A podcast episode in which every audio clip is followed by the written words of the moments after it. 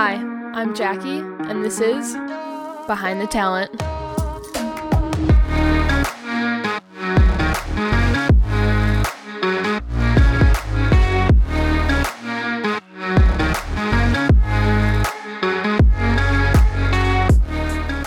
In episode 2 of this series, we scratch the surface on how women are grossly underrepresented in the music industry. To remind you of the statistics, over 80% of artists are male and under 20% are female, and that's just on stage. In this episode, we hear from Nina Swint, who has been working in the music industry for almost four years now and has worn every hat you can think of. Thank you so much for joining me for this episode. I'm really excited to hear your perspective on the music industry. Where are you currently based, and what area of the music industry are you in now? I'm originally from Chicago. I live in New York now. I'm an agent assistant over at APA, um, Agency for the Performing Arts. Um, we work a lot with pop music, indie pop, pop rock, pop punk, a lot of SoundCloud rappers, a lot of not SoundCloud rappers. Yeah, and we have some really cool artists. We book tours. That's what we do. Wow, that's so cool. Well, first and foremost, I hope you are staying safe and healthy during this time in New York City. With your experience now at APA and in the past, how much of an understanding of the music industry would you say you have? Oh, I think I have like a complete understanding of it. I've worked in anything from talent buying to agency world, PR. The only thing I don't have never had like work experience in is labels. Um, but as an artist manager, handling all my artist contracts, label negotiations, talking with the lawyers, I feel like I've always really just been able to pick up what was going on. I find it really compelling that you were able to use all of your experience to learn so much about the industry and be so confident in your knowledge. Who was the artist or band that really made you fall in love with music? My favorite band of all time is Rise Against. I just remember I was maybe like 14. My older brother's two years older than me. We were driving in his car, I think, to school one morning and he was playing them and they just kept coming on the playlist. I started hearing their songs on the radio. They were one of all of our friends' favorite bands, so I just kind of picked them up as my favorite band at 14 and it's stuck with me now for over 10 years. It's really cool that you say that because not a lot of the time you come across many females who are very devoted and invested in the pop punk scene. What about Rise Against really drew you to them and ultimately turn them into your favorite band? Oh man, um, I think it's just like their discography is so. I love everything they've ever put out, but it really struck me when I first listened to them just how aggressive and political they were, while at the same time bordering like pop, rock, and punk and being able to like write radio hits for the masses while also still staying true to their punk roots.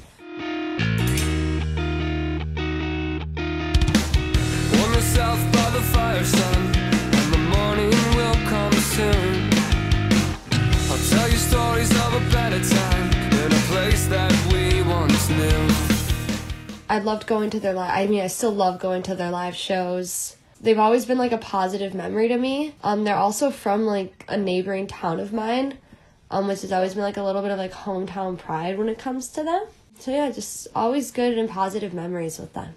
It seems like pop punk had a really big influence on you in a young age and also may have translated into your career now. You also mentioned you work with a lot of pop and indie pop groups, so I'm curious to know your opinion more on the pop side. When you think of an artist like Shawn Mendes or Ed Sheeran, what defines them? I think about the radio. Wow, that's probably one of the first times I've ever heard someone say that. Do you think radio plays a huge part in pop music? I think in any genre the radio really defines and like that's obviously changing now with Spotify um and online streaming, but I still think like radio charts and the success on the radio overflows into the success you're going to see by streams and on Spotify. Obviously that's not the first number people share anymore. Um, but obviously there's going to be overlap and the people who are playing the songs on the radio are going to take what's streaming the highest on Spotify and push it there. And keeping the conversation on radio and playlisting, as someone who has experience as an artist manager, possibly getting their stuff on the radio or on digital streaming platform, curated playlist, how important do you think it is to have a team that has someone who is pitching these playlists and getting the artist on the radio? Well, I think Spotify playlisters and pitching to radio are two completely different tasks. And it kind of just has to all go along with the band's vision. If the band wants to be on the radio, obviously it's the artist manager's job to fulfill the band's desires and like make sure that they're doing everything possible to get the band the correct placements. But not every band wants to be a radio pop star. Not every band wants to be big on the radio, on the country music, rap, whatever. So, if being on the radio isn't important to the artist, is Spotify pitching and Spotify playlisting and really any digital streaming platform playlisting, is that still up to the manager to make that happen?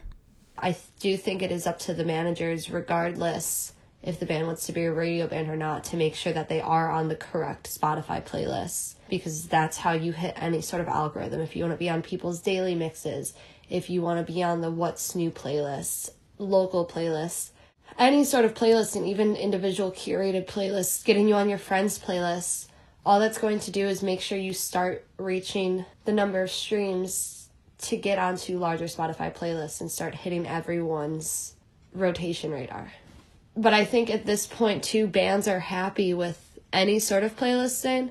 Obviously, they want to be on as many of the Spotify made playlists, as many of the Apple made playlists as possible. But obviously, the band will be a niche market, but if you can fit on as many playlists as possible, why not?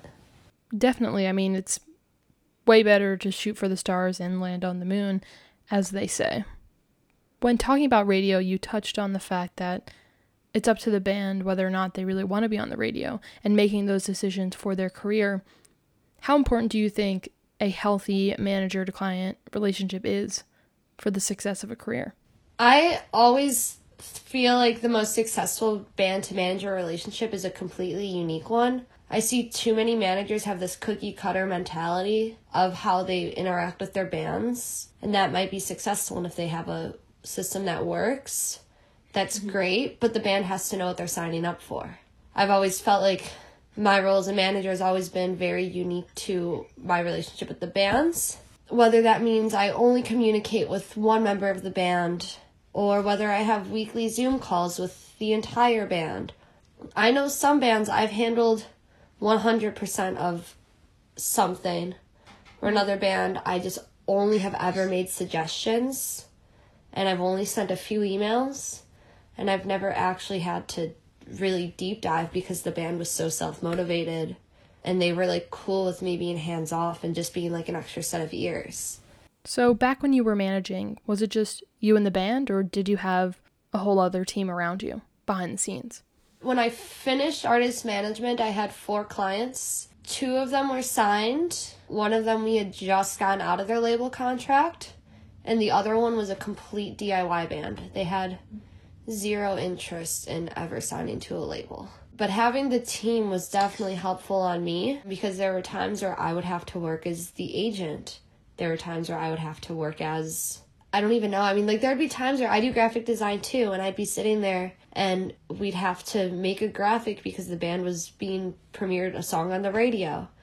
And it'd be like, great, like artist manager right now making a graphic because yeah. I had no other choice. And I think like obviously if you can grow a team that's great and manage the team and make sure everyone's on the same page that's awesome but having the skills as a manager to wear as many hats as possible not a bad thing but obviously i did not enjoy working as an agent booking diy tours but me and the bands were able to find some middle ground to work on that or I was able to find a one-time agent to work on that small run, or acting as like a pub, like a publicist on single releases and independent releases because maybe my band got in a van accident and they had to spend all their money on a new van. So unfortunately our PR budget went to zero and I had to take over the entire release PR because that was what was in the best interest of my bands.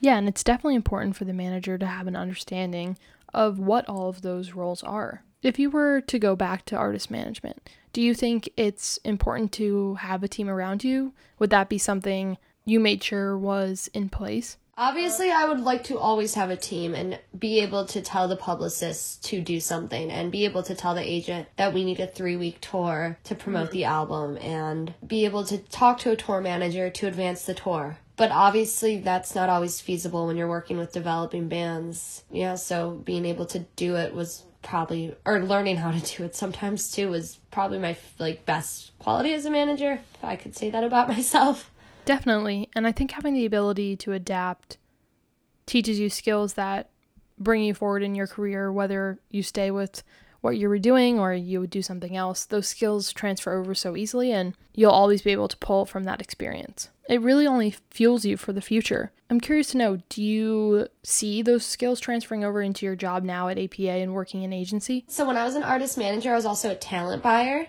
Um, I talent bought in Chicago for three years. I was always more of a talent buyer than a manager, and I knew that, and my bands knew that, and they knew my strongest quality was good shows. So when I transitioned, when I got the call for the agency life, I was like, absolutely, this is absolutely where I want to be is I felt like as an agent, I was combining those two skills as a talent buyer and an artist manager. I was able to start working on the artist teams, booking tours and booking shows. Wow. So, with all of that experience working in talent buying and artist managing, did you find it easy to transfer over to what seemingly was a different part of the industry? So, it was a pretty seamless transition because I already knew deal notes. I knew a lot of the promoters already.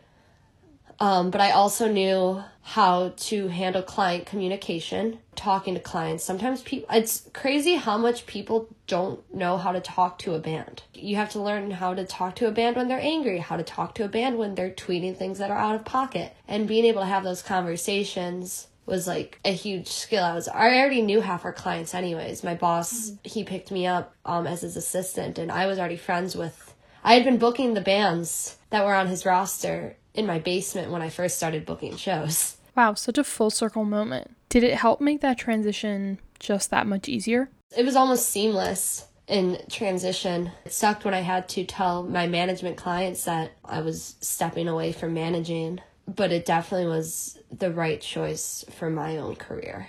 I think that's a great piece of advice for anyone just entering the industry.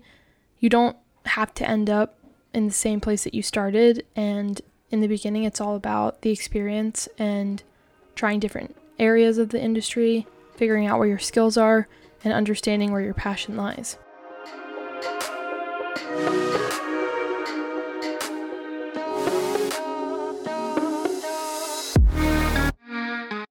I want to thank Nina so much for coming on this episode of the podcast. Next episode, we have Carolina, an independent artist who truly knows what it means to do it all. We talk about what it's like to build your own team from scratch and if she measures success of an artist by quality of music or quantity of streams. I'm Jackie, and thank you for listening to this episode of Behind the Talent.